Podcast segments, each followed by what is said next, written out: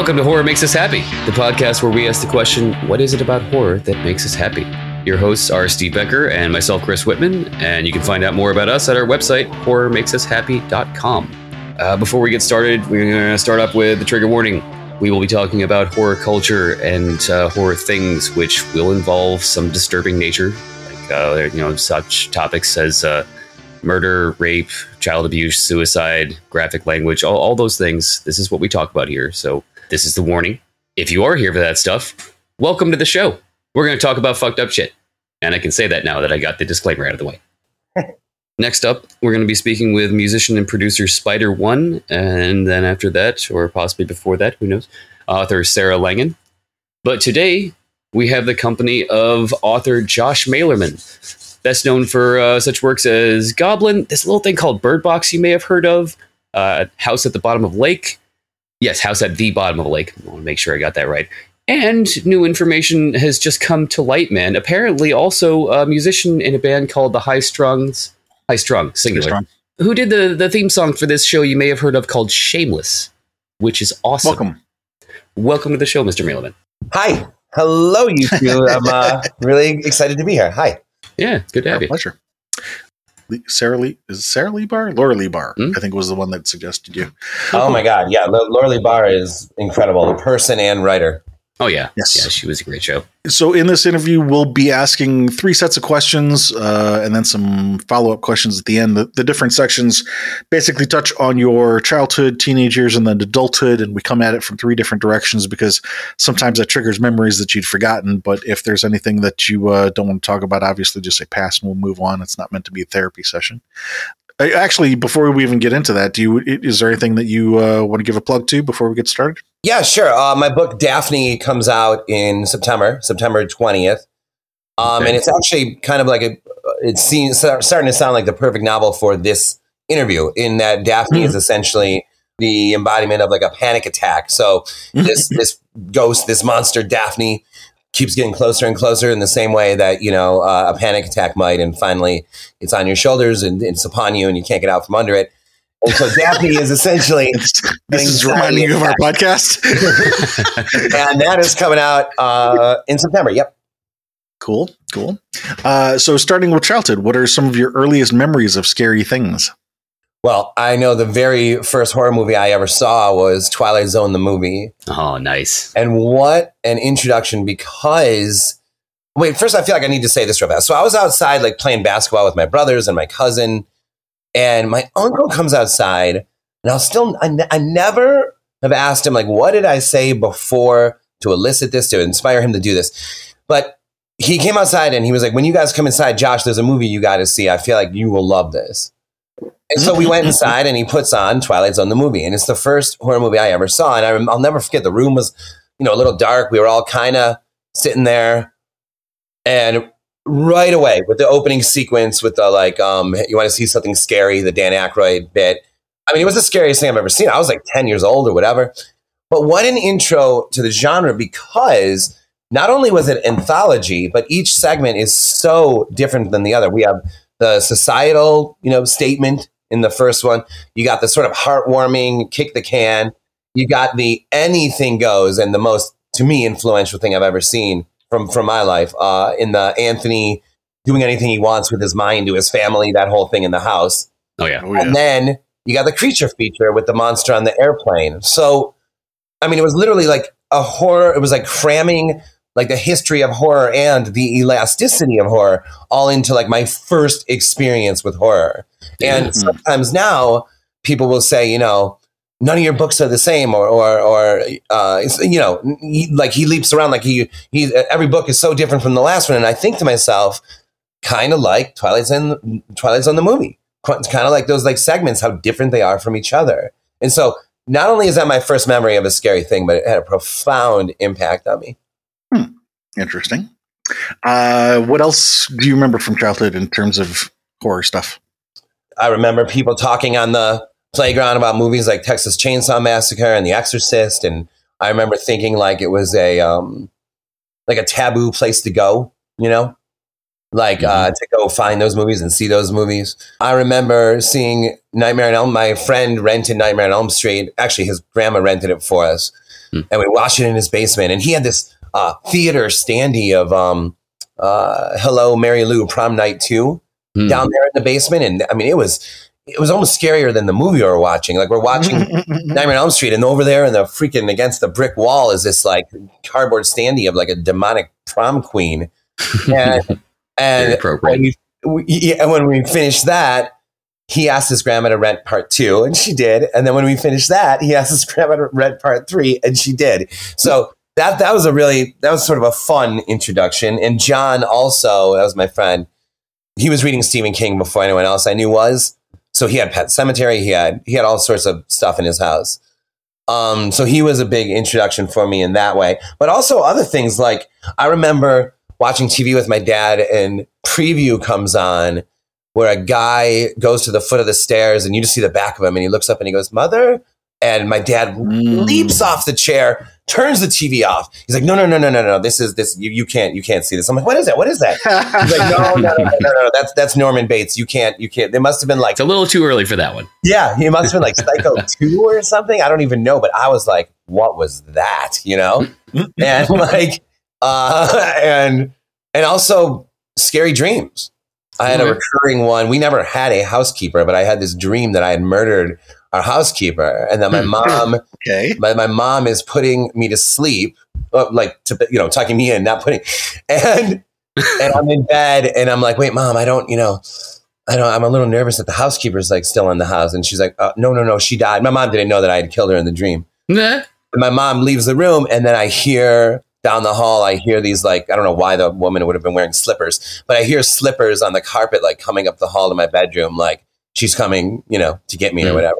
And that that one, that's one of the only recurring dreams I have ever had in my life, and that one was brutal.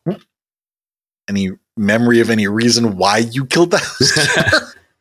no, but I, I remember it having, and, and this is like, was it accidental? Fish was it my on toys. No, I know. I think this. No, great, great question. Because I had a dream that I once accidentally killed Pam Anderson, but no, I, no, I, no. This was somehow in this dream. This was like I did this, and it was wrong, and like, and I knew it was wrong, and I didn't want to tell mom, but I was like willing to like.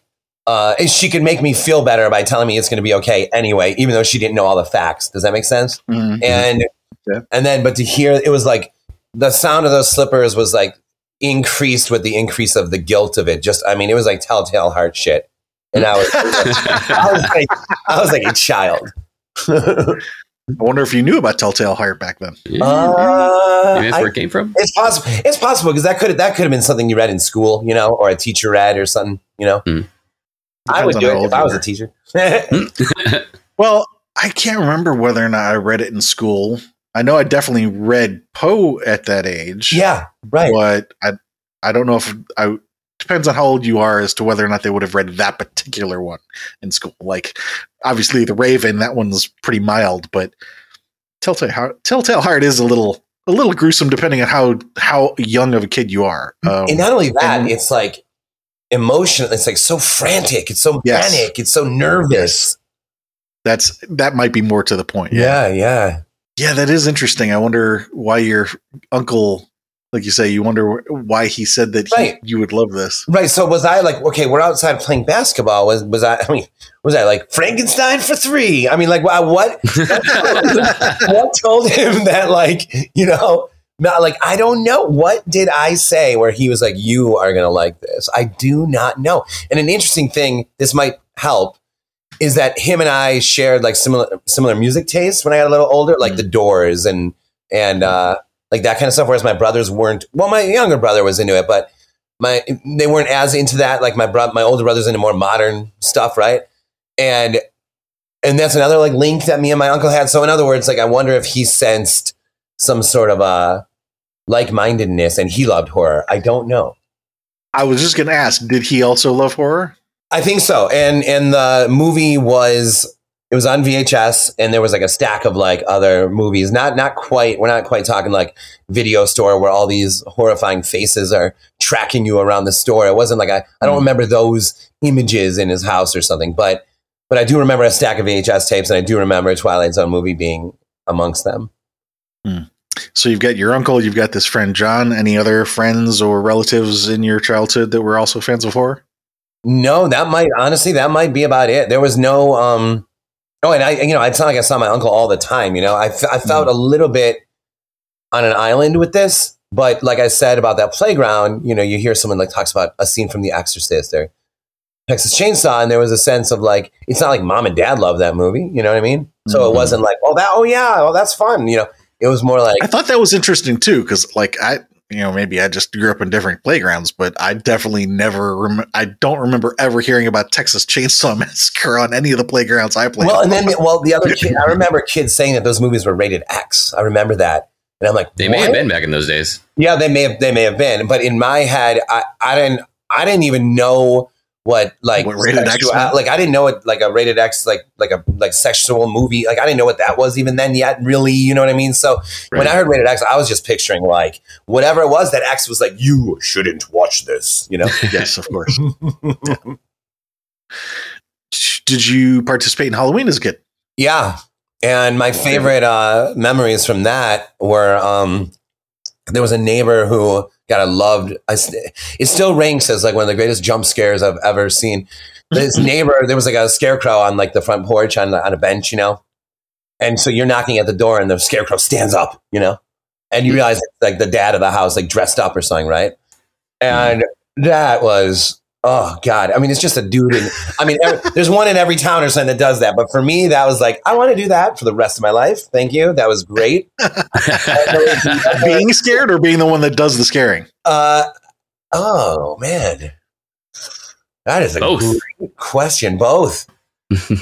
I just want this moment to exist every day, you know, like whatever just happened here, I want that again. And and I used to I used to hide around the house to scare my younger brother Ryan all the time. Like I would hear my dad talking to Ryan about grabbing something from the garage. I would go out to the garage, hide under the car. I'd hear like Ryan say that he's going to go upstairs soon. I would go hide under his bed or hide in the closet or whatever. But the interesting thing, and this actually happened to me last night. I wrote on Facebook about this last night. That when you're waiting to scare someone, you can start to get scared yourself. Like, so I'm under the, you know, you're in the garage, you're under the car, and you're like, you're, you know, it's dark. That's the whole point, right? Hmm. And you're like, what else? Because you, you've already put yourself in this like, like scary state of mind. Like we are going to scare him. He's going to think I'm this or that, a killer, a monster. I go. So you start thinking of these scary things alone in the dark in the garage under a Mm. car, and you start thinking like, am I alone out here? and, and and that's like a super interesting um, aspect to being the one that does the scaring is that you can scare yourself along the way. hmm Psych yourself out. Yeah. Did you have a favorite costume when you're uh, participating in Halloween? Um, no, in fact, I'm I'm always uh, like a bit ashamed of not being um more creative in that way when I was that age. Like I was Don Johnson once from uh, my. I was uh, That's pretty creative. I don't I think was I've ever like- seen a Don Johnson. I was uh, like a like a yeah no I was very rarely like some awesome like monster or something. It was more like I think I was a stockbroker once. Like, like what, what are we even talking about here? Maybe I mean, seen Don Johnson, stockbroker. Did you guys have like baby suits or something? What do you say? I said, well, between John Johnson and the stockbroker, did you have a bunch of baby suits? Oh, um, I had. I remember the. I remember the Don Johnson when I had the white Miami Vice jacket and you know and like a money clip, but I don't even like care about that stuff. I don't even know what I was doing. Maybe like maybe I'd seen it on TV the day my dad said, "What do you want to be for Halloween?" Who knows, right? Eh, that one. Yeah, no, Yeah, exactly. Oh, I'll be that guy. But then, like, but it is funny. I because when you be, when you when you become like an artist and you become a, a writer and you really really have devoted your life to this, you do start to sense or discover breadcrumbs that led to this writer's life. Mm. But there's also sort of shameful moments where you're like, ah, I wish I had, I wish I was the the kid in school that did this. I wish I was the kid on Halloween that dressed up like this. I wish, you know, sometimes those early days, I, I will, and we'll get to this later. I imagine I had a a bit of a, I don't know if you call it a psychotic break or a psychic break or whatever the fuck it is Really? at age 19, which Daphne is the book details in like almost verbatim for what happened with me. But up to up to 19, it was a pretty straight life. Like captain of the track team, 3.7, 3.6 GPA. Like, uh, I didn't, I think I drank once. I had like a wine cooler once, like a very sort of, very like, oh, I'm just going along life and I'm doing it. And I play basketball. It's all downhill from there. yeah. Yeah. That night at 19, I mean, we'll get to that or whatever, but yeah Let's put it a different way. Did you have any least favorite costumes when you were a kid? Uh, none that I remember. Okay. Did anything actually terrifying happen to you in real life as a child? Mm, no, there, I have a uh, really frightening ghost story. Um, for, but then I, I was already like 14 by then. We can, all right, we can move that. We can talk about that in teenage years. So I'll just put no, nothing for childhood. N- I don't, I don't think so. I mean, there were like, there were in, in Detroit in this area and there was a, there was a, uh, like a, and I'm, I imagine most areas had this because the 70s, 80s had tons of this. But there was like a, a killer called like the Oakland County Killer. And there's a hmm. documentary recently on this guy. I think it was on Netflix. I don't remember. But, and so like there was that stuff going on. But again, as you guys know, like with serial killers, it's bizarre, this wave in the 70s and 80s of that stuff, right? And there was uh, like my younger brother lives right in like down the road from the 7-Eleven where this this girl went missing and all these kids and blah blah blah and you had to always be with someone else and you had to you know Mhm. be aware and you wanted this guy caught and all that kind of stuff. So Mhm. that that I'd certainly say that counts as real life horror. Yeah. yeah.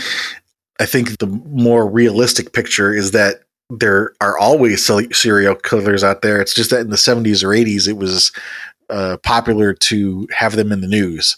Yeah, you're right. You can go digging around and find people talking right now. There are a couple different uh, suspected serial kill- killers around the nation, but nobody's talking about them because the police, for whatever reason, don't want to say, yes, we think this is a, a pattern yet.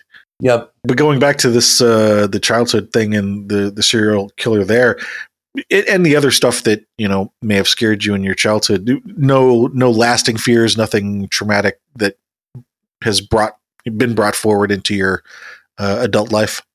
No, uh, another dream though does come to mind that that has stayed with me in a major way. Where I'm at Okay. dinner with my dad and my brother, and I, my older brother, and they they just look a little like just a little leathery, and then I see around their eyes, like I realize, like oh, they're looking out like mask like holes, like like they're wearing skin masks. Mm. And and th- I had this dream very very young, and I remember it was like Dad and Derek are not who they say they are. They're like aliens or monsters or whatever. And I remember the second I realized what they were, they're both they're both kind of looking at me like he knows. And and that that was a that was a major uh, that dream happened more than once as well. That's that's interesting. Why do dreams recur when you're a kid, but not when you're an adult? At least not for me. I don't know why. Well, usually the whole reoccurring part of it comes up because it's either an, a long lasting fear or a long lasting desire. Or people like to say that we are pattern finding machines. I also like to say that we're also emotion processing machines. And so if you get to a point in your life where you have now learned to process whatever fear, you know, that you were afraid of, then you no longer have a reason to continue fearing it. And then your brain goes, well, I already know how to deal with that. So I don't need to dream about it anymore. That makes a lot, that makes a lot of sense. Mm-hmm. and the older we get, the more we learn to deal with things, and so it becomes less common as you get older, unless you have something traumatic happen and you, that you're struggling to to process. Okay, looking back through childhood, and also the the one dream that you just mentioned. I mean, that sounds a bit like Texas Chainsaw, so I could definitely understand if you heard about that on the playground, and and then maybe somebody told you a brief synopsis about what the movie's about, and then you kind of freak out about it. You know Yeah. Yep. often when we talk to people there's like a defining line or def- uh, not maybe not defining but just uh, a moment in their life where they go from being afraid of horror to saying okay now i enjoy this it sounded like you enjoyed the twilight zone, zone movie it also sounded like that might have been your first experience so or at least the first one you remember so it sounds like pretty much horror was has been a positive thing from you from the get go, or was there a moment before which you were like, no, I was afraid at this point and then happy after this? No, uh, wow, I've never been asked that question ever in my life. Uh, that's a great one, man. Um, I, n- it's hard to it's hard to explain, but I, I'm sure that you two will get this. Like, I I loved it, but it was genuine fear. Also, like it was like like when I when Allison and I that's my fiance when Allison and I watch a movie, I get like legitimately afraid, like like have to almost hide my head behind her or plug my ears. Or she's the one that taught me like don't close your eyes, plug your ears, and she's right, it changes everything. And it's hard to explain. Like it's not like I'm like woohoo body count. I'm not like that kind of guy. Like I get like legitimately scared, but I also for whatever reason I either love the the roller coaster, the spike of that, or in that moment, it it feels like a flash of like um uh, what's the phrase uh, that there's something more to this life, right? Like it's like the horror of like um like the Great God Pan, or uh, where you're like for a minute, just for a second, you glimpse like that there's way more than you thought here, and in that glimpse, there's demons and witches and ghosts and monsters and killers and all this, and that may sound really scary, and it is, but also in a strange way, it's it's it's very optimistic or it's very exciting because if there is more that we don't know, that implies there could be that we don't know everything about life and living and whatever. And so, and in, that mystery, I don't know. I'm the kind of guy that I don't want all this shit to end. And so, you know, um, and so for me, those spikes of fear in those moments, it's not just, and it is like scared, like legitimately scared, but it's also like, hey, there's like a whisper in there too that said, there's more. There's more to this world than you think. Just really quick, when you mentioned the Greek god Pan, I think you might be making a reference to, and I can't remember if they're the same god in Roman and, and Greek, but I'm thinking Dionysius. I think it was Dion- Dionysius is the one that had like the uh, the followers that would party until they were like orgiastic and then tear tear people apart. Man, Uh, is that what you're thinking of? or- Well, I was talking. First of all, I just want to say that I, that sounds amazingly fun right now. What you just described, but I, but I, Sounds like a uh, no, I was I was talking about the short story, "The Great God Pan," which is Hmm. uh, Arthur Machen, and essentially, it's like a, a mad scientist who get like operates on a woman to show her like like you don't realize that there are monsters like the reality that's in the room with us, and I'm going to give you this operation where you can see them. ah, so kind of like uh, Buckaroo Banzai. Yeah, remember that? so like yeah so it's like that that sense of like this is you know that glimpse of reality and, and of course bizarrely coming from the most unreal place right a horror movie moving into teenage years. So, what were some of the scary stories or books or movies during your teenage years? oh i remember uh friends i think john was there again um I thought you were talking about the TV show for a second. like that was a terrifying TV show. I agree. we Sorry. we watched um the faces of death videos and that was just Mhm. like that's when i realized like oh man this shit eh, this shit is not for me this side of this whole equation but i did feel and i still do find myself feeling like this silly like horror reader and author's like pride of like i need to see serbian film. I need to see mm-hmm. funny games. Yeah, I need badge to of honor. You got to do these like, things. like this like like silly badge of honor. I need to see martyrs right? I have to i must you know? But not the Anti- remake.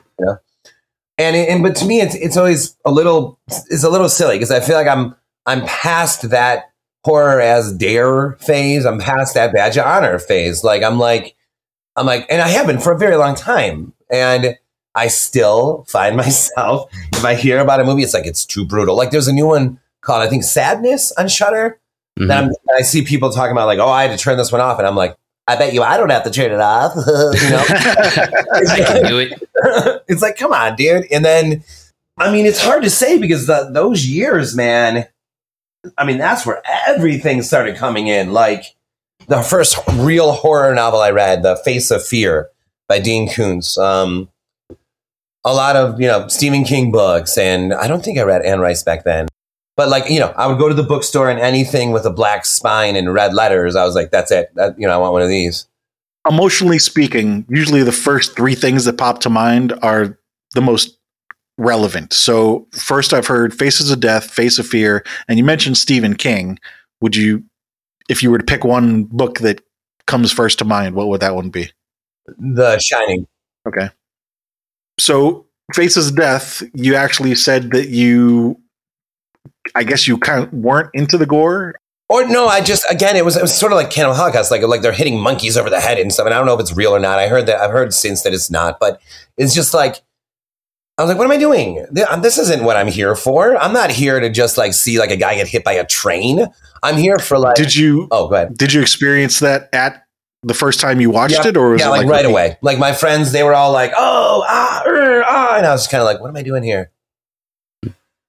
Was it because of the animal cruelty, or just yeah. general? No, I think I think it was the animal. To be honest with you, I think it was more than any. Oddly enough, right? More than the people, right? But uh, yeah, it's not an uncommon situation. I'm just trying to discern. So, like, you're okay with gore when it relates to humans, just not animals? No, or did I mean, like the I'm, human I'm, part of it turn you off too? No, I mean, like, I'm not the kind of guy that I don't go to the website. Did the dog die? You know, like, no, if the dog dies in the movie, I know it's just a movie. You know what I mean, or whatever. I get it. Like, but that one was presented as like. Let me let me rephrase the question. So, Faces of Death also involves stuff that is supposedly humans dying. Mm-hmm. How did you feel about that stuff? Yeah, I mean, were you okay with just that? as bad, just as bad. I, I really okay. did. Yeah, it was like the whole thing was just like wasn't the scene for me. I, I want like you know, I want a tense scene in a in a in a in a funeral home. You know, I don't want to see a guy get hit by a train. yeah, it does kind of. I mean, I think that was part of the allure of things like Faces of Death and and even the turtle scene in Cannibal Holocaust is is just the oh, this is real. It's taboo. It's it's not it's not a studio production, but yeah, I mean, there's less entertainment there and more disturbance. So yeah. it is harder to watch, and, and you do yeah. find yourself in those situations like, why? Why am I watching this? Yeah. Mm. And that's perfectly understandable. Like I said, I was just trying to define because if you had said that you're okay with the human death but not with the animal, then that could have been something interesting to dig into. But if you're just saying no, I'm, I don't want to support the negativity at all, yeah, that's that's also fine. Yeah. Let's talk about Dean Koontz. So Face of Fear. What did you like about that? I loved that it was one setting. It was in, in like an office building, and really? yeah, and it was like a killer in an office building, and and I can't remember exactly if like a, a man or a woman is, is, working late or whatever. Here's there's a killer, but whatever. Like the killer's in the building with him and her, so it's a cat and mouse thing in this office building. But there are like either accounts of what the killer has done before. It was definitely like it felt definitely like a horror novel, and I was like, oh my god, this whole book is just like in this building. Hmm. It's not like they go out in the, you know, it's not like in the sh- where in the Shining there's the topiary animals or there's the the mountain pass to get there, or you know what I mean. It was like this is literally just in this building, mm-hmm.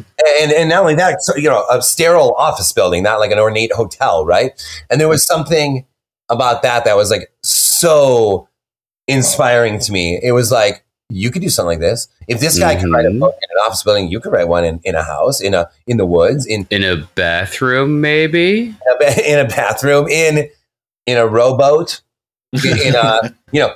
Bird Box is literally just back and forth from the housemates to Mallory and the kids on the river, back and forth, back and forth, and that's it. Two settings, and I and for the most part, and I think that yeah, there was something about that, just like the Twilight Zone, the movie, like was an immediate creative turn on. Like I felt like like inspired to like join the circus, right? Mm-hmm. mm-hmm. Face of Fear was like one of the first times where it was like, hey man, you could you could do something small and it could be big.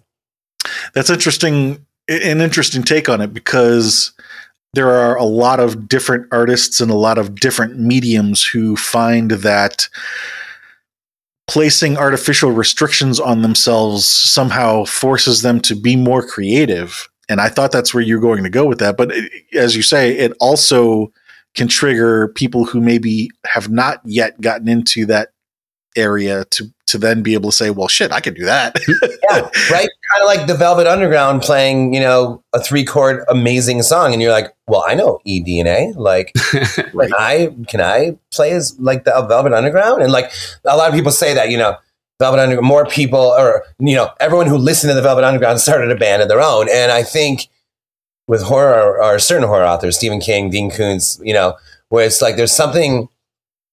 Uh, what's the right phrase? It's just it's a different vibe than reading like Dostoevsky or something, right? Well, I don't know. I, I actually don't feel that way. I feel like inspired by almost anything I read, but that book in particular, The Face of Fear, was like, yes, there was an element of like, dude, pay attention to how little all this is. You can do this. Mm. Minimalist. Yep. Mm-hmm. What about The Shining? I haven't read it, but it's Stephen King, so I'm guessing not minimal, minimalist. Right. um, it had the oh man, that bathtub scene and you know, reading that alone in your house and and we were in a house that um I just like I I guess we're talking about the teenage years. I may as well tell you a couple fun ghost stories, right? Sure. Sure. my mom had gone to see like a psychic okay and she and she came home with a cassette tape or something like that. Like she came home with a cassette cassette tape but it was like sitting on a shelf or something. And i was like what's this? She's like oh don't, don't listen to that. That's from uh like a session that i did with uh, i think her name was trudy. Even the name trudy sounded like a psychic you know still does to me. We had this big like cassette you know double cassette deck you know uh, stereo you know with these old speakers you know what i mean when everyone left the house, I was like, well, of course I'm going to freaking listen to that thing. So I put it on and I remember it coming through like pretty loud and you hear the hiss of the cassette. And, and my mom says it was like very close to where I hit play. My mom says, you know, everyone in the house has seen a ghost except for Josh. And she's like, why do you think that is? And the psychic's like, well, I don't think Josh is ready. And I was like, I'm alone at home listening to this. And I have a Okay. younger brother, an older brother, dad, mom. And I'm like, wait, Ryan, Derek, they saw a ghost? Like, wait, what? Like, 'cause when you, you know, like if mom saw a ghost, it- it's almost like maybe, right? But but Ryan and Derek, like my cohorts in existence, my like team. My immediate reaction is to wonder: Did like she create this, Right? And Like, then plant it right this in front of you? Don't don't listen to this. I got like super not open. scared. And but at the same time, this is kind of weird and answers something that you were kind of saying before. I was like mad that Ryan, what Ryan was ready, Derek was ready. So I, I remember my mom. My mom told me that, or told us that she had seen something in her like near like the, in her like bathroom of the master bedroom. So I run upstairs. I'm alone again. I run upstairs. I run into the bathroom. I'm like, show yourself, show yourself. And then I'm like looking in the mirror, and I'm like, right when I feel like it might happen, I'm like, no, no, no, no, no, no, no, no, and I ran outside.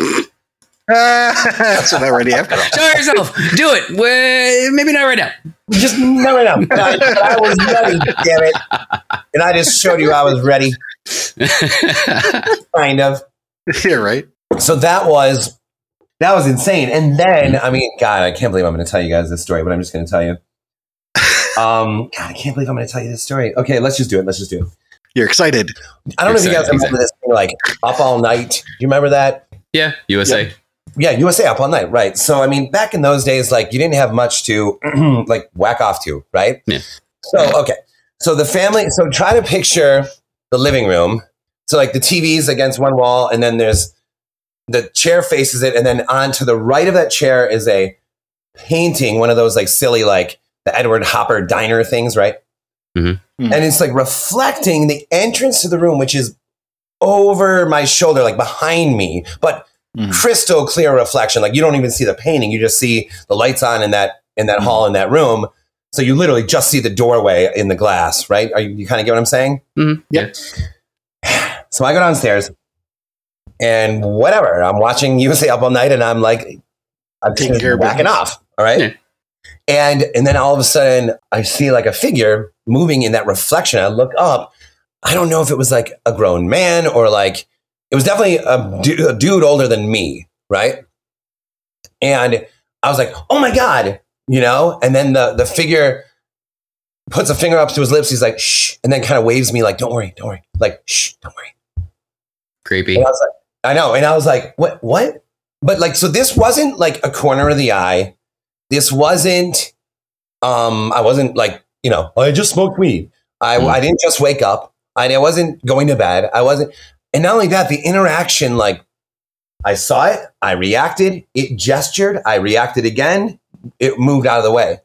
Hmm. And then I like, holy shit, like my like whole body's like on fire with fear. I like leap up, pull my pants, sorry, and then I like go running into the kitchen. I'm like, like running there, and there's not only is no one there, but it's like it's the silence of no one there. You know, hmm like just That deafening silence. yeah, like nothing. No, no one's like hiding. Like there's nowhere to hide, and in the lights bright and blah blah blah. And I'm just like standing there, like there's no movement in this house. I run upstairs. I wake up my older brother. Were you just downstairs? He's like, he's totally asleep, like saliva mouth. And to this day, I've asked him, like, was it, were you downstairs? He's like, no. And like, that was the freakiest fucking moment of my life. Yeah. Because it, it, it, again, it wasn't corner of the eye. Now, here's the thing I feel like it's important to say, especially to two psychology minded, psychologically minded gentlemen, Hmm. is that I didn't feel guilty about like touching myself. I didn't feel, I mean, I'm even here talking to you about it now. I didn't feel, I mean, I guess I'm a little weirded out, but I didn't feel like, like what I'm doing is wrong. I wasn't like that worried about, you know what I mean? It was, It wasn't I- I like you got caught or anything, but no, it's it's just the the general situation of You're overtaken by the is- what the fuck is that? right, exactly. Like that's Right. more You know- important right now. Right. And also, if you're masturbating all day, every day, well, then when you see a ghost, you're going to be masturbating. No, no, no, never mind. so anyway, anyway, so that story, God, it still haunts me, man, because it was like peering around that corner of that entrance, and the finger to the lips, like, shh, no, no, no, don't worry, but without Mhm. saying don't worry, just kind of waved his hand. But it was, a, it was a, like this gentle gesture of like, no, no, like it's okay, stop, like don't worry, and then gone. And remember, that's on the heels of like a year before hearing that tape, and everyone in the house Oh. had seen a ghost. Oh, that was before. Wow. Okay. Well, then, but then you would have. no, no, no, no, no, So- no, no, no. I was saying that was on the heels of like a Oh. year before I heard that tape. So Ah, okay, yeah, got yeah, it. yeah. Okay. Uh, let's see. So let's touch on some of the other questions for teenage years. Did you participate in Halloween? Um, um, um, um, um, I must have, but I, I don't really remember what that entails right now. But I must I mean, have. Did you maybe like switch from costumes to going to parties instead? It's a common occurrence. like I said, those those teenage years were mostly pretty pretty straight. No like drinking. I mean, but I was I was hanging out with the runners and the and that stuff on the run on the cross country team. Uh, I don't I don't really have memories of Halloween from those years. Okay.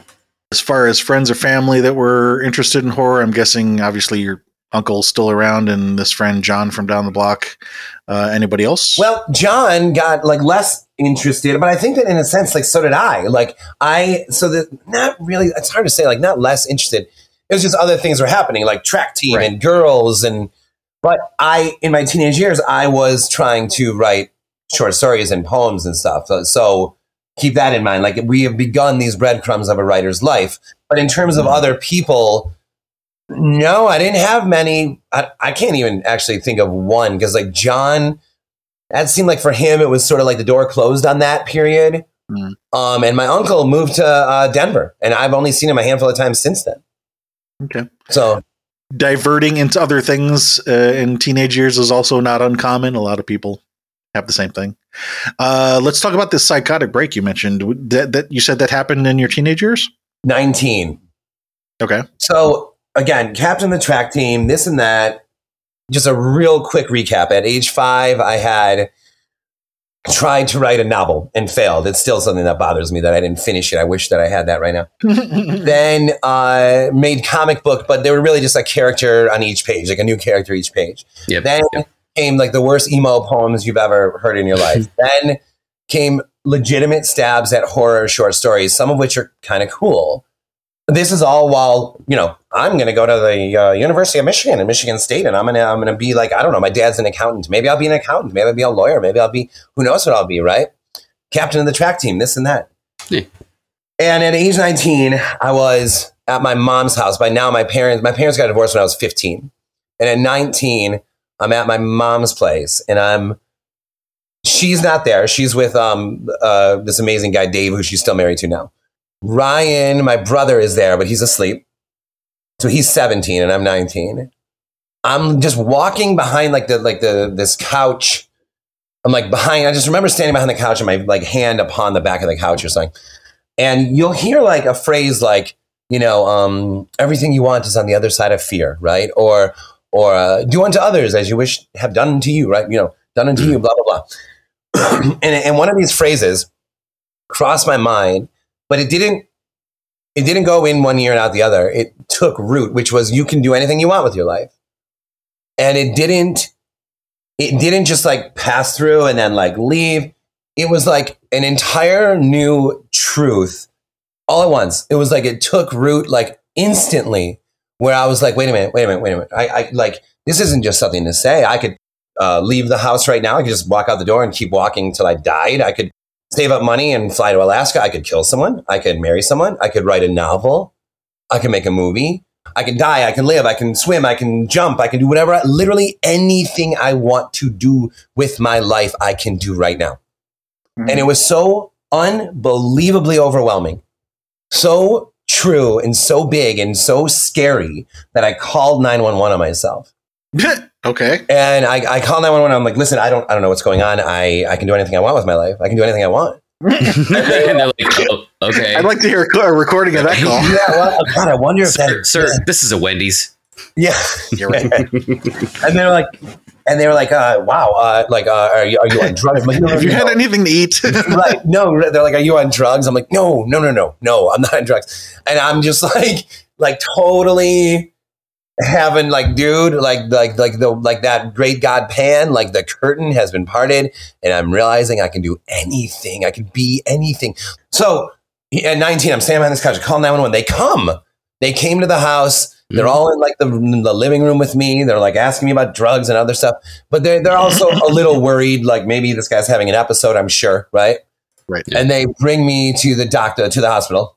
So, and on the whole drive there, I'm like sitting there with them, like, God, like you realize, like, like, do you guys, like, I mean, you know, not, not, do you guys like your job? Because you don't have to do this. Hmm. Like, you can do anything you want. You know, I'm like out of my mind with this truth. And it was like truth too soon, you know, like too much truth all at once. And uh, by the end of it, like, oh, I called my mom at one point at Dave's. I was at the hospital. And so she was eventually going to come get me. But the doctor said, I guess I'll never forget this. He goes, I think you're just drinking too much coffee. That's And I a good diagnosis. that I had- professional. Yeah. And I had kind of like, quote unquote, come down by then a little bit. Hmm. And I, even then, I was like, no, that's not it, man. No. I, just, I just realized I'm going to become a novelist.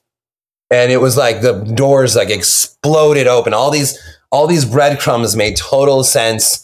Like trying to write this book and trying to do this and, and loving these horror stories and, and all this. And it all coalesced into this moment. And I was like, that's it. And then I started trying to write my first novel like, like a month later. it's interesting because my first thought when you're starting to describe this is I'm like, well, that's not really a psychotic break. It's more just an epiphany. And then and then you get to the part, part where you call 911 on yourself. And I'm like, now we're in Okay. psychotic break territory. nah, nah, we might be going. that is kind of awesome though like yeah i mean I, I've, I've never really had such a, a grandiose reaction to it but i do occasionally just have that um i don't know that existential crisis of well if you can do anything then nothing matters and what's the point of it all and you know you just your brain keeps going in that cyclical pattern of that but to, to have that i don't know maybe the, the cyclical pattern had a recursive tumble on itself and, and that's why you had a break Yeah. Well, Yeah. it doesn't sound like it was recursive for him. It was just wide open and then True. you picked one. yeah it was all of a sudden just once It was like it was like um happily on the on the path of, you know, good grades, captain of the team, all that stuff that I keep saying. Hmm. Happily, innocently, naively even uh, Hmm. on this like path. And then it was like uh, like the driver of my car like pulled over and was like, "Hey buddy, like get out here."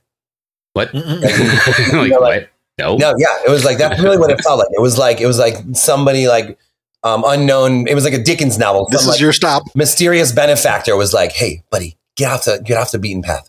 Like, there's a whole world for you out here." Hmm. And, and it like really, and it, it was like the greatest thing that ever happened to me.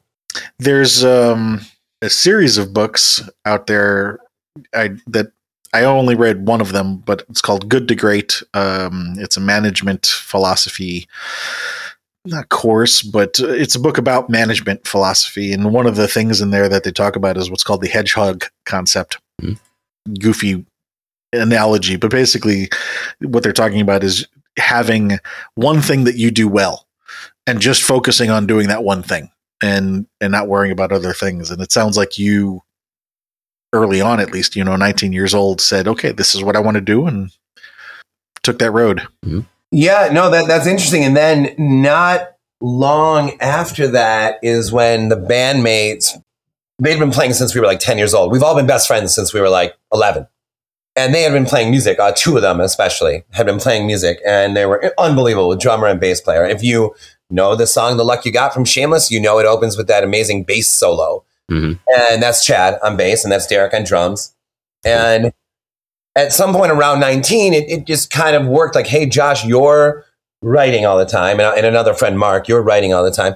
We play music. Like, Write us some lyrics. Yeah. So Mark, right, right. So Mark started singing like those terrible emo poems I told you about over Derek playing the drums and and me playing an organ that that Chad kind of taught me how to play. Right, just like C and G, like ding ding ding ding ding, right, that kind of stuff. Mm. But that was that that that uh, break. I don't know what else to call it, but that break, that thing, God, that prison break. It almost feels like like I like I Mm. escaped, and not not that life was bad before that. Just it's hard to explain. There was just so much more that I just didn't know, you know, and I was just starting to discover. And so after that prison break, like the band starts, I try writing my first novel. I don't finish a novel for ten years, but I try, and I fail at that mm. four times or whatever. That's a that's a I guess for the next Learning process. and yeah, so like the whole freaking world opens up there, man. Cool. Just out of curiosity, you mentioned uh, one of the bandmates' his name is Derek. I think you also said you have a brother named Derek. Yep. Same person? No, no, no, no, not same. Uh, Different Derek. Yeah, yep. Just out of curiosity. Um, did you have any recurring dreams as a teen? Uh-uh. Okay. So uh, I guess moving into adult years, then let's talk about like if you were to pick the top three things off the top of your head that uh, affected you as, as an adult in the horror genre. What would those three things be? Okay, well, I know one for sure because I had gone on sort of this this bender um, where I was reading. Remember how Barnes and Noble, maybe they still do, had all those like classics. They sort of like print the classics up, and it'll be like Barnes and Noble, uh, Jane Eyre, right? You know what I'm talking about? Mhm. They have that Mhm. section where it's like the Barnes and Noble books. I think so. Yeah. and I was kind of like tearing through all the Barnes and Noble classics, or all the classics. I was tearing through like Virginia Woolf and uh, Hemingway and Faulkner and Fitzgerald and Ralph Ellison, just like barreling through the classics, right? And I almost felt like because in college, near the end of college at least, I had started to try to write novels, and I felt like I didn't read what I was supposed to have read. And when whatever, I moved to New York with the band. I'm in, in my early 20s in New York, and I'm like, I'm going to read all the books I should have read. And while I'm reading all those, the next classic up was Dracula. Okay. And I read that book, and I was like, it was almost like, oh yeah, like I hadn't, I hadn't been in the horror house in like a minute, in a few years or something. You know what I mean? Like we were talking the Mhm. teen years, things were a little like thin that way. And then I was like, oh my god, oh my god, right, Dracula. It reminded me that you can write a horror novel that's also a classic. We don't have to just write The Blob, right? Which would, Mhm. I guess that's a classic too. But you get what I'm saying. Like there was something that was a profound experience reading Dracula. I freaking love that book.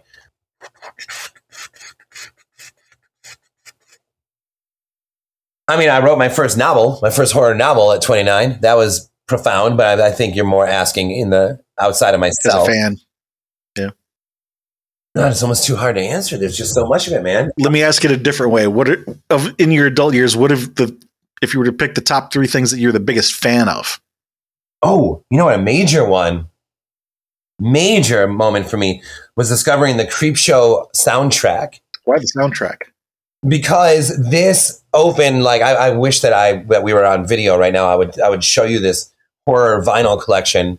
Um, where this opened a love affair with like horror movie soundtracks. And I have like Okay. there's hundreds of them on vinyl in this uh, closet just beyond the computer that I'm looking at. Yeah, I'd, say that the Dracula was major in terms of in terms of writing. I'd say Rod Serling in terms of storytelling and, and narration, and I'd say uh, that Creepshow soundtrack in terms of like uh, mood and music and and that whole world. I'm wondering when you said uh, Dracula, like horror can also be a classic. How would you define classic?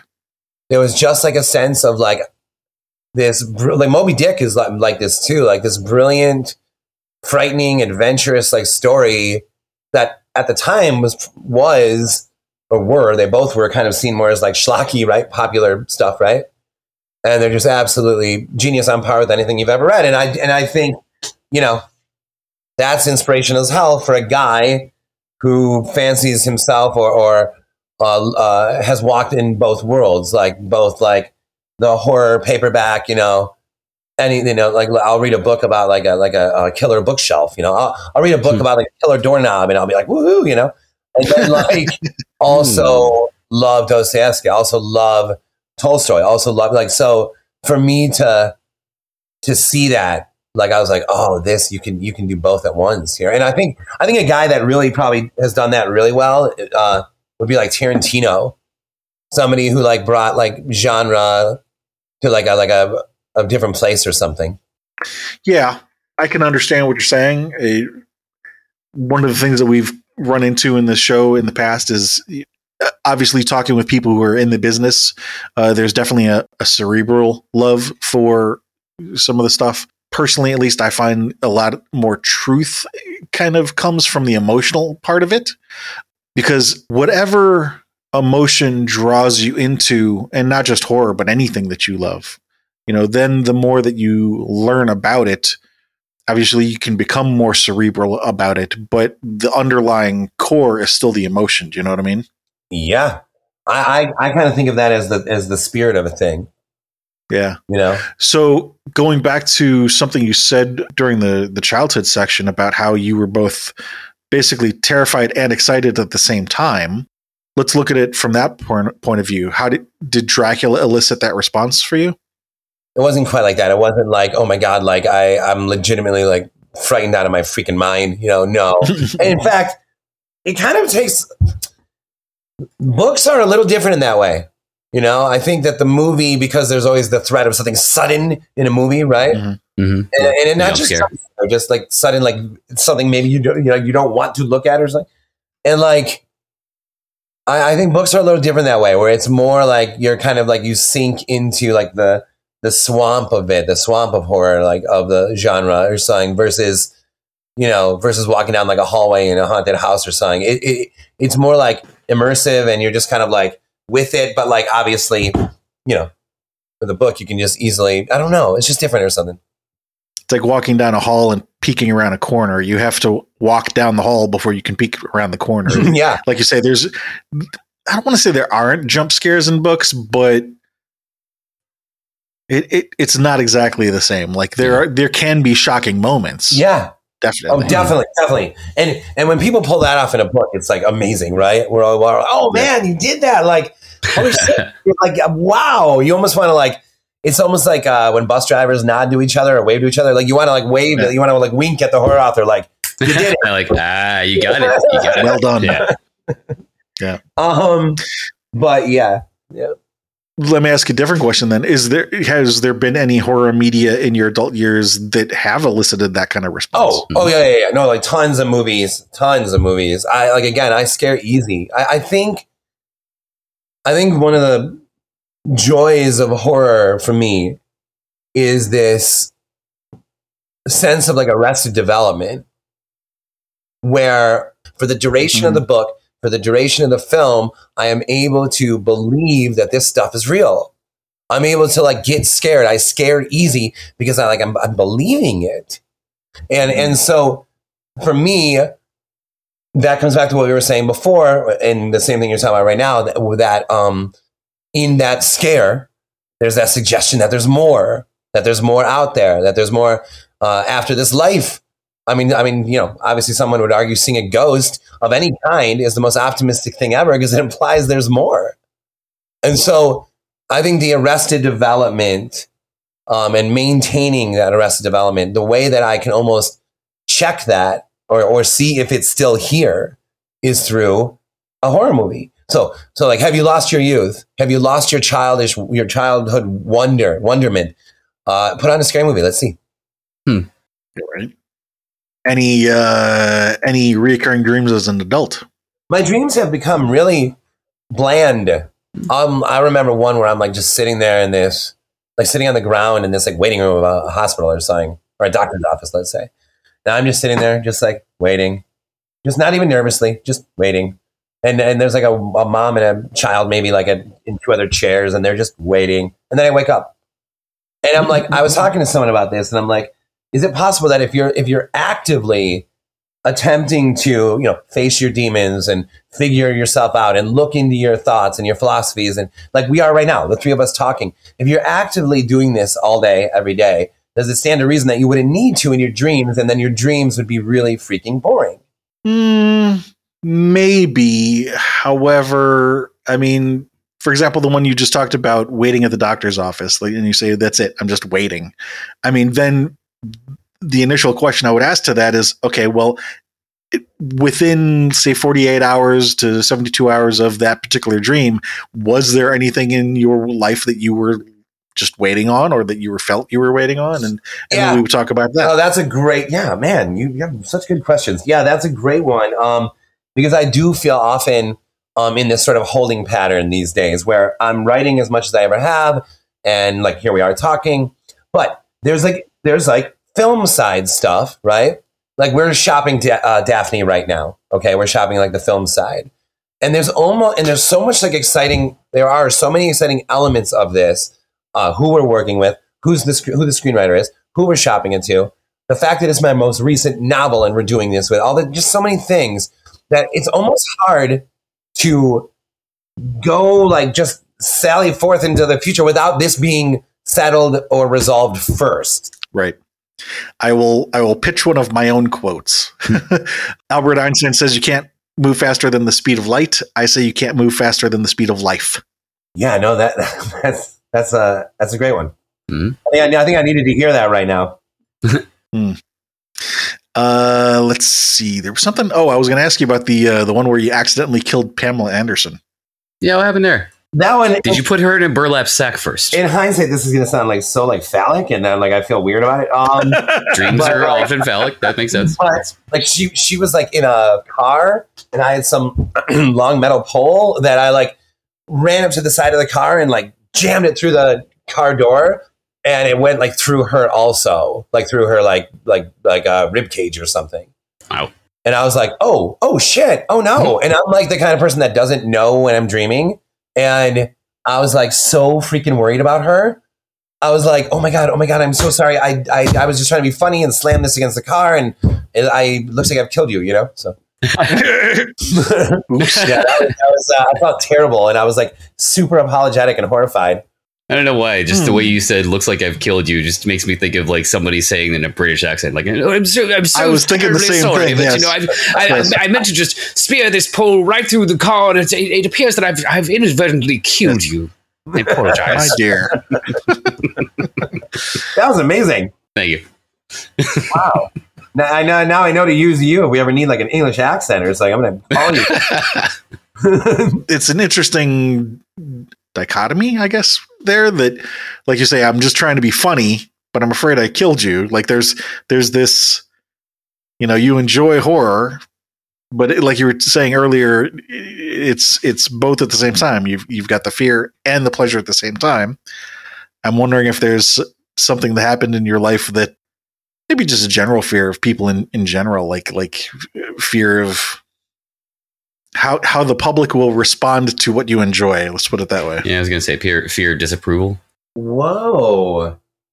Yeah. I absolutely have that. Wow. How the fuck did you get to there? what just happened? Well, I feel like you just pulled a magic trick off. I really do. I feel like you're like, we're going to ask some questions about youth, uh, young manhood, and adulthood. And Well, like the description that you gave, you're like, okay, I killed this person, but you're like, I'm sorry, I was just trying to be funny. Like it, I didn't mean to hurt you. I'm I I like this. Wow. Yeah. Um, yeah. No, I, I sometimes worry that I'm like too, um, way too aware of that. And, and, and I would say like the, the, in, inside like the writing of the books and whatever, I'm, I'm not worried about it. I'm not, uh, what's the right word? I'm not like, uh, curbing myself for that. Nothing like You just let it flow. Yeah. Yeah. a hundred percent. But in conversations, I can, I can find myself like being a little bit like, uh, not wanting to let someone down or not wanting to like be perceived like the wrong way or something. Like I'll, Mm. when I read a book review and it's like uh, Josh Malerman like d- uh, does this or something, and I don't, that drives me nuts because I'm like, no, no, no, no, no, that, that's not me. That's not me. Uh, Like I don't. So I do have like a fear of being like misrepresented or something. So if someone's like, and this is more in step with what you just said, if someone's like, because people will send me messages all the time, right? They're like, you might be interested in this because you like horror, and it's like a girl killed at a rest stop near here, you know? And I'm like, whoa, whoa, whoa, dude, dude. Like I'm talking about like ghosts and and, and, and haunting. Like, no, no, no, no. I'm not no, I'm not interested. I'm like, what do you think? I'm like like fascinated by that? No, don't send me that, man. You know? Yeah. it's a broad topic, and not everybody understands an individual's place in it. You know, Yeah, so I guess- but it's more like uh, if, if it's fictional characters, it's okay, you know? Yeah. But I, I guess I- would say it's probably fairly commonplace for any human to, uh, you know, fear of how they're represented or, or worry about this kind of thing. But Right. I- you know, thanks to Bird Box, like I, am, you know, a little more in a not a public sphere, but it's not like that kind of thing. But thanks to Bird Box, like it's a little like you know, it's a best selling novel, and so I do Mhm. have some sense of like, wait, I don't want to be misrepresented out there.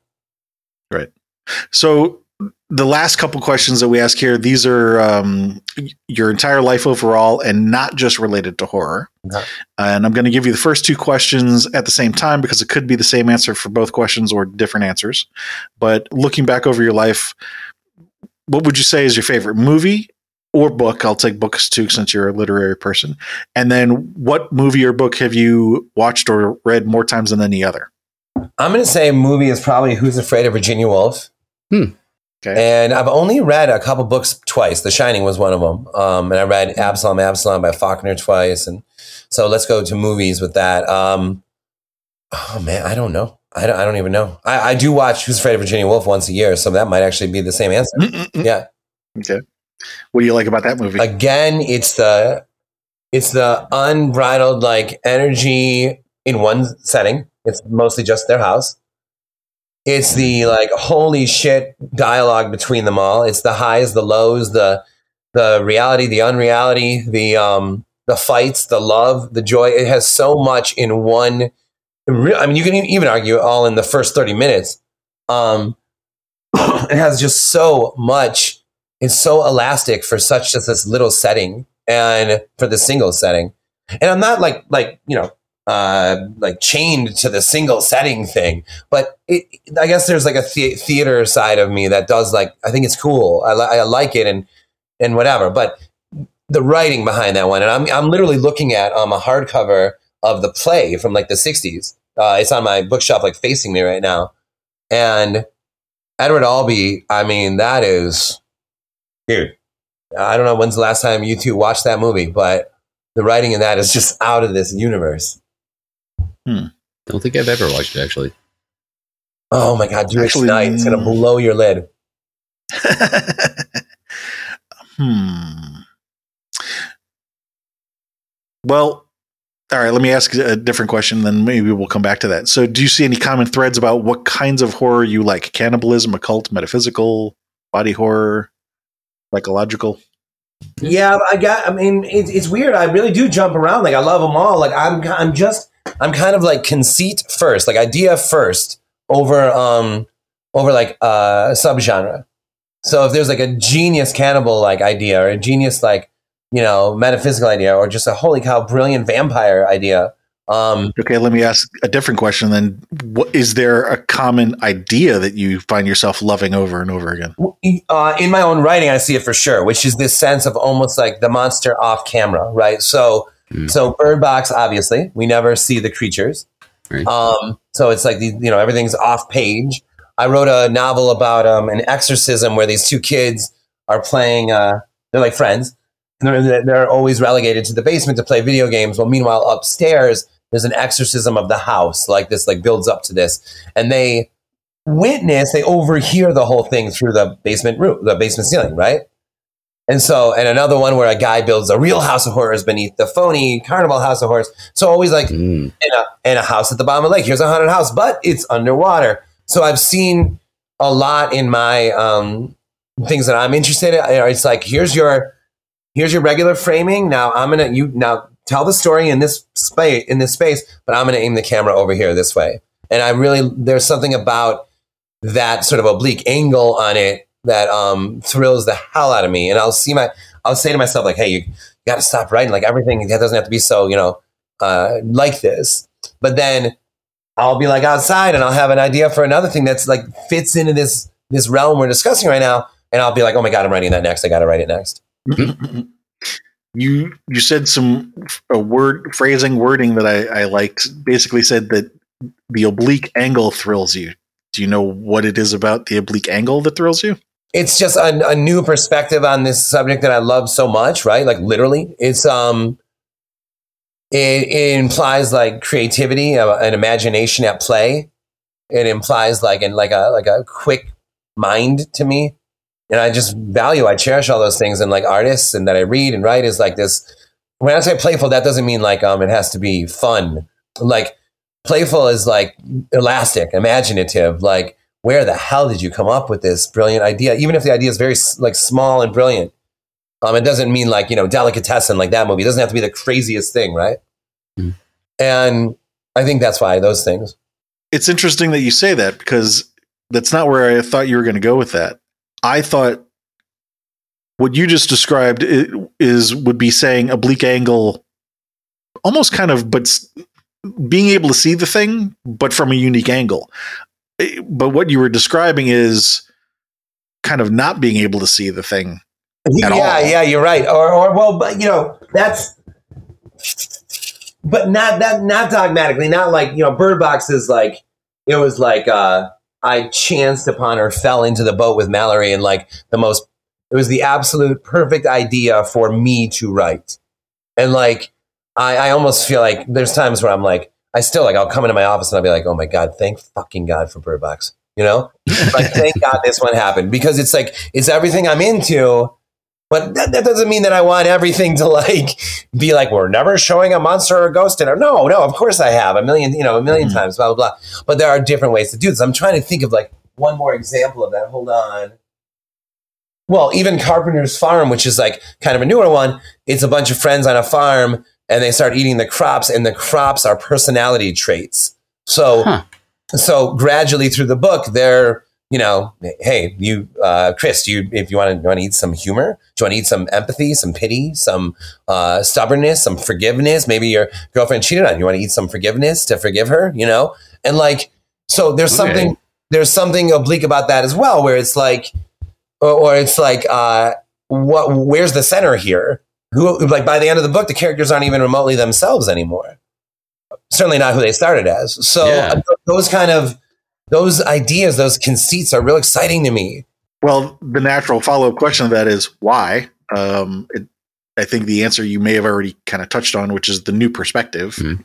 which allows for who knows what.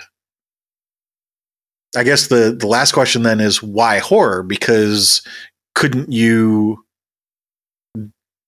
delve into some of these same questions in other genres? Say, for example, sci-fi or I don't know what Uh, else. you know, sci-fi has always been too sludgy and cold for me. I don't know, like, like I re- like I remember, or I, I, I, I sometimes equate like, you know, like in sci-fi, like if the sun died, it's like we we'll get this description of like how long it took the light to reach the Earth and and and, and how fast light travels and like what was happening to the planet as the light's dying. And, and in horror, you could just be like, the world went dark. Hmm. and I'm like, that's all I need, man. The world went dark. Sun died, world went dark. Let's roll. You know, and like, I don't know. There's, there's, I don't know. Yeah, no. Why horror? I think it goes back to where we uh, started before with, with, with that legitimate, with the legitimate scare where you're like, lit, like you're actually scared. Like it doesn't feel good, man. You know, you, you know what I mean? Like the real There's no feels good man moment. Like now it's like like it's not like woohoo, oh my god. No, it's like you're actually fucking scared. Like you're like you know uh, you want I want Allison in the room where I'm like oh my god. You're like why am I watching this? Like I'm so freaking scared right now. I can't even like you know. In that moment, there's something so peaked and so and like we were saying we were talking about before. There's just it seems like there's endless possibilities in there. the core of what you just said there is if you were to say, you know, why horror, the core answer I got out of that is because fear. Yeah. Yep. Yep. Yep. If I were to summarize the call so far, the three things that I keep hearing from you are fear, childhood wonder, and there's more out there. A hundred percent. Yep. And so I'm wondering if there's anything how can I say this? I'm wondering if there's anything that's really tied to those three things, like a, one defining moment of your life, or, and if not, that's fine. Um, it could be just a, ge- a general feeling. Well, it's interesting because it sounds like what you're like when you put those three together and then ask that question. It almost sounds like was there like a near death experience as a kid? Like was there? Did you have fear? There's more out there, and childhood wonderment, right? Mhm. Um, doesn't have to be a near death experience, but maybe an experience that triggered something like it. The the awe inspiring part of it, I think. Actually, you know what? A good a good word here, sublime. Do you know what that word means? Yeah. Because I ask because I I never really understood that word until I was an adult. It's a band, right? yes, but th- that's not how I mean it. Okay. So, for others who uh, might be listening to this who don't understand what I'm talking about, so this has come up in other calls before. One of my favorite authors is this Professor Joseph Campbell, who described basically the concept of something that's sublime is something that is so large and so powerful that it diminishes your ego to where you're just looking up in awe, like, oh my God. Yeah, which is essentially the entire plot of Bird Box. Yeah. Mm, okay. and so I'm wondering, what- like, if if you think about that moment, was there one moment in your life that I mean, I, I, I can't help but keep returning to that to that nine one one call. That sense that gar- Leviathan, gargantuan, like I guess you as you said before, Chris. I think ep- epiphany. One of mm-hmm. you used that word. That moment was sublime, man. Where it was like there was like a Leviathan stepped into my head and and was like, I live here now, and all I could do was like stare up like in awe and be like, yes.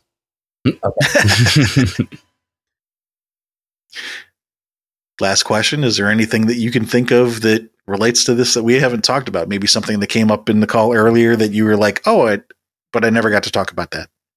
No, I, the only th- the only thing was when that brief moment about talking about Arrested Development, but like cherishing that. That that's that's the only that that's something that has crossed my mind often. You know, during this that that childhood test, like put on a scary movie, that whole thing, and like it's hard it's hard to explain because like it, those, and I love that those were the three. I wonder how are those the same three like words for everyone you talk to, or no? Like when you said No. fear and wonderment, and are those was that similar? no, it usually No. comes up with like a two or three word summation of every call.